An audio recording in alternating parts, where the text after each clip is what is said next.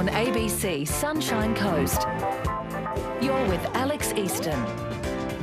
Good morning. It is 7.10 and you're listening to Sunshine Coast Breakfast with Alex Easton. This morning we are going to be talking about some unknown history of the Sunshine Coast and Wide Bay. Um, a few months back we had uh, a very interesting yarn with a Kabi family researcher named Gilbert Fay for over 10 years. Now he has been following his uh, grandfather's grandfather footsteps and you know earthing all kinds of hidden and unknown history of this area dating from 1842 up until 1892 Gilburri for those who did not hear our last yarn can you tell the viewers about your journey?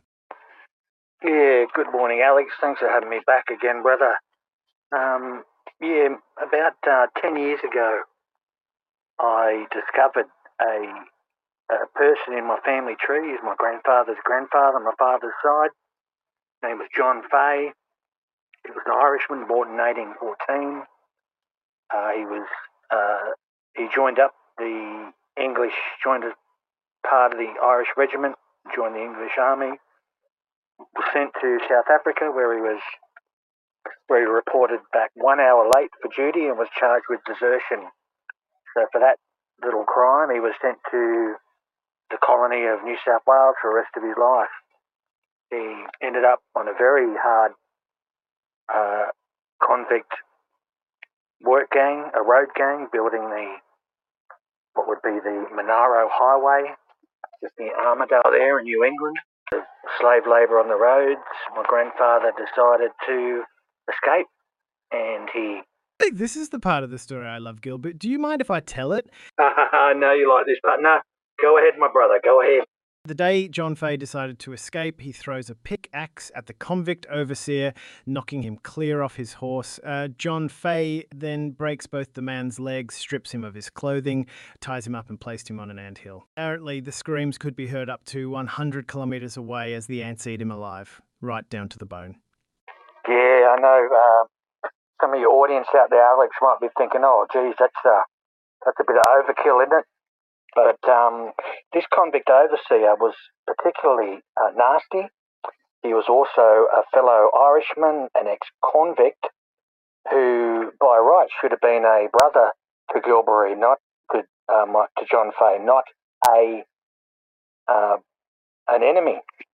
And it actually worked uh, in his favour because the blackfellas in the near vicinity were so impressed with this that they uh, allowed John Fay, my grandfather's grandfather, to travel with them along the old pathway, the old dray path heading towards Warwick. And he's done the right things because by the time they divert into the bush to head towards their territory, which was the Yugambeh speaking people's territory, which is the territory from Nerang, Mount Tamborine, uh, all the way through Palm Beach, Burleigh Heads, um, beautiful part of the country, and that's where he stayed for six months.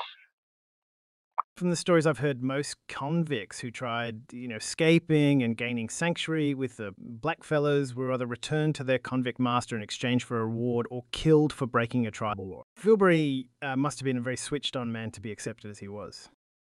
Uh, yeah, Alex, he, he did prove to be a very resilient fella. I remember, he had three years uh, posted with blackfellas in South Africa, and then he was also another three years on the road gang and I didn't mention to your viewers, but before his first this escape, he actually tried to escape about eight months earlier, um, and he was uh, in the bush for one month.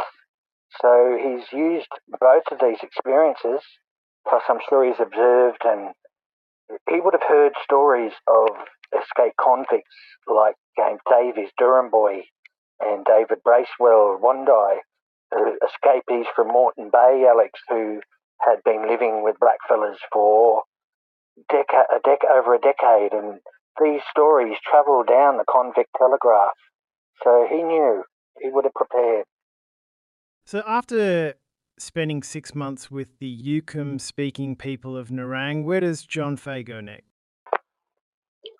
So it's now late December, early January 1843, Alex, and John Fay has spent six months with the Yugambeh speaking people. He's starting to learn basic hunting and corroboree, and in fact, his past time with the Yugambeh, they have uh, been teaching him a corroboree that they will be presenting when they attend the uh, Bunya gathering, the Great Bunya gathering, which is being held at Baroon Pocket, which is on modern day Jinibara country. It's up there near Maleny, Mapleton. Uh, Gilburri, can you uh, please quickly tell our new listeners the significance of the Bunya gatherings for First Nations people? The Bunya gathering was the most important event on the Blackfella social calendar. It occurred uh, triennially, which is every three years, and that's when there's a major uh, harvest of bunya. That's when the bunya nuts drop in huge numbers. Now, the bunya tree is our sacred tree. It is older than the dinosaurs. The bunya tree. It fruits a giant bunya nut and they are delicious, Alex. I'm sure, I don't know if you've tried them, but they are delicious. They taste somewhere between, I'd say, a macadamia and a potato. So once every three years, tribes from all over, and at least, we at least know 14 tribes would come and meet and gather in the bunya scrub around the bunya trees. Each family would have their own bunya tree, and if you took the bunya nuts from someone else's family tree, that was a serious crime. You never did that. They would come, they would gather, they would stage battles, massive battles. Alex, we're talking a thousand versus a thousand people battles. They'd arrange marriages. They would have a meeting of the Bunya Tour Council, which was a gathering of the of the a selected headman from each tribe. They'd all sit and they discuss and business for the region. So the Yugambeh people decided to take this white fella Gilburri, who had they who they trained to perform a corroboree, which I'll tell you about in a minute, but they would also tell his story of the ant hill and what he did to the convict master. But apparently, when it was time for the Yugambeh to perform their corroboree at the, the Bunya gathering, and it was held at Baroon Pocket, which is near Maleny on modern day Jinibara country. Apparently, uh, they pushed Gilburri to the back, they hit him as they all started dancing, and then they all were performing a well known corroboree. And then all of a sudden, Gilburri would pop out, out to the front, and he would dance that well known corroboree perfectly, and everybody would be laughing and amazed and shocked. Like, who is this white fella doing this?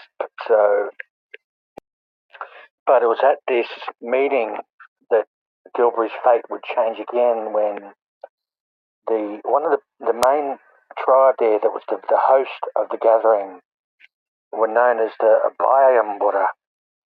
And there was a chief there who looked at Gilburri and looked into his eyes, looked into his spirit, and declared that this white fella was the returned spirit of his recently departed son. He'd recently lost his son in a battle, and it, this was a common belief amongst the blackfellas of the time. This was how Duramboi, Davies, and Bracewell Wandai were adopted.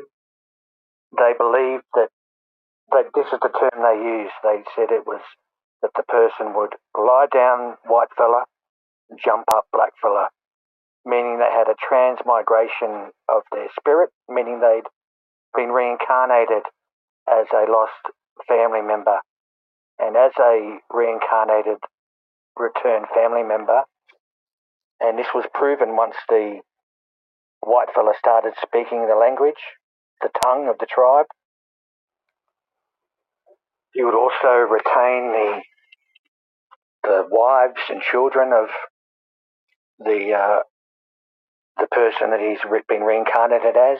He would hold the same respect as the chief's son, but at the same time, as a grown man, he'd also have to go through uh, the same ceremony that young boys go through.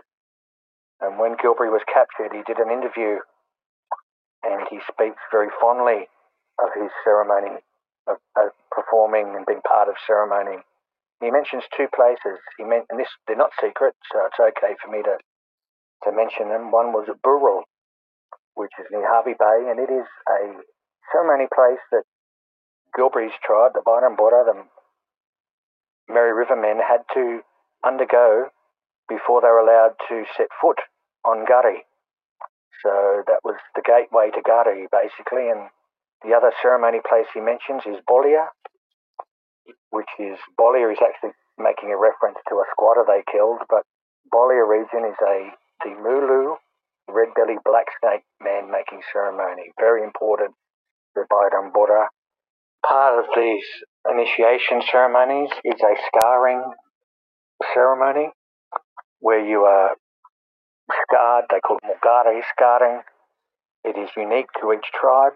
Now, Gilburri was scarred on his shoulders, his chest, but not his back. And the reason why he wasn't scarred on his back was because he had been flogged three times in his life once in South Africa and twice uh, as a convict on the road gang. So his back would have already been horribly scarred from that. So they wouldn't have scarred on top of that. But he did hold the Byron border, the Kabi scarring on his shoulders and chest.